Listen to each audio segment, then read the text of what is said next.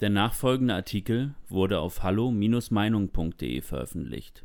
Warum sehen alle Merkel bei der Zerstörung dieses Landes zu? Von Niklas Lotz. Fake News waren es angeblich. Böse Verschwörungstheorien von Populisten, denen man keinen Glauben schenken dürfe. Nun allerdings ist es die simple Faktenlage. Auch Ostern wird Deutschland noch im Lockdown verbringen und dieser wird härter, als er es je zuvor gewesen ist.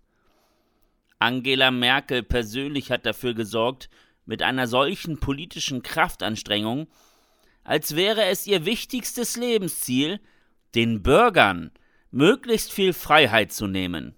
Wenn die Worte von Politikern etwas wert wären, dann müsste der Lockdown nach einem harten und langen Winter nun eigentlich überstanden sein. Leider sind jene Worte und Lockerungsversprechen aber absolut wertlos und auf der Ministerpräsidentenkonferenz tat man so, als hätte es sie einfach niemals gegeben. Es hat schon einen gewissen Grusel an sich, mit welcher Selbstverständlichkeit sich Merkels Lieblingsrunde mittlerweile regelmäßig trifft und beschließt, dass das Leben der einfachen Bevölkerung noch viel härter und unerträglicher werden soll.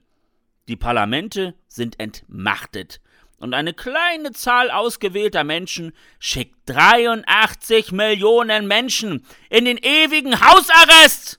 Man könnte beinahe lachen, wenn es nicht so tragisch wäre. Man muss natürlich anerkennen, dass einige Ministerpräsidenten durchaus offen für eine Rückkehr zur Normalität sind und dass Merkels großartiger Plan, alle wegsperren, bei der letzten Konferenz durchaus nicht sofort abgenickt wurde. Die Ministerpräsidentenkonferenz wurde für mehrere Stunden unterbrochen, weil Merkel unzufrieden war. Leider passierte dann aber einmal mehr das, was immer am Ende passiert, wenn Merkel unzufrieden ist. Alle tanzen nach ihrer Pfeife und sie bekommt ihren politischen Willen haargenau so umgesetzt, wie sie es sich gewünscht hat.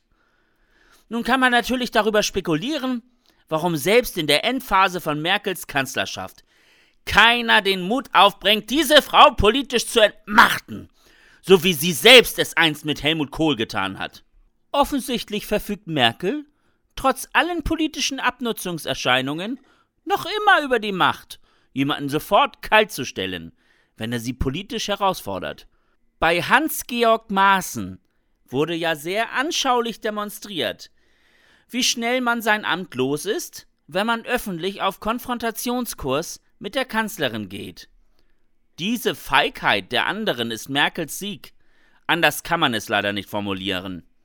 Natürlich ist es vollkommen sinnlos, in der Zeit um Ostern herum alle Supermärkte zu schließen und somit Hamsterkäufe in der Zeit davor zu provozieren. Das weiß wahrscheinlich auch jeder. Aber weil Merkel es so will, wird es nun so gemacht. Dass es nun keine Öffnung der Außengastronomie gibt und die wenigen Öffnungen einzelnen Bundesländern sogar rückgängig gemacht werden sollen, ist mit Blick auf das Infektionsgeschehen völlig irrwitzig. Offensichtlich geht es aber schon lange nicht mehr darum, wo sich Menschen tatsächlich infizieren, sondern um eine Symbolpolitik des harten Durchgreifens. Es ist kein Wunder, dass die Stimmung im Land gekippt ist und dass in repräsentativen Umfragen die große Mehrheit der Bevölkerung mittlerweile unzufrieden mit dem Krisenmanagement der Bundesregierung ist. Man muss eher fragen, wie angesichts dieser Politik überhaupt auch nur ein einzelner Mensch zufrieden sein kann. Kein Osterurlaub, keine Kontakte, keine Freiheit. Nach über fünf Monaten im Lockdown jetzt diese neuen Einschränkungen als Lösung zu präsentieren, ist so unglaublich unverschämt, dass man es glatt für einen Scherz halten könnte. Leider gibt es aber keine Scherze mehr, die Lage wird immer ernster und die Verzweiflung bei der Bevölkerung immer größer. Dass der Lockdown am achtzehnten April dann wirklich enden wird, ist nach all den Verlängerungen einmal mehr absolut fraglich. Ein wirkliches Enddatum gab es nie. Einen Langzeitplan, um wieder zur Normalität zurückzukehren, auch nicht. Die Regierung weigert sich zu akzeptieren, dass wir mit Corona weiterleben müssen und das Wegschließen absolut keine Lösung ist. Viele Menschen wollen lieber in Freiheit, mit gewissen Risiken leben, anstatt nur ein Leben ohne Freiheit zu führen, welches nicht wirklich schöner ist als der Tod selbst.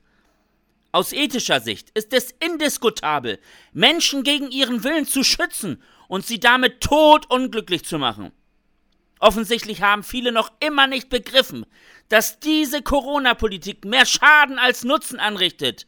Millionen Menschen werden psychisch nicht viel länger stabil bleiben können. Sehr viele sind es ja jetzt schon nicht mehr.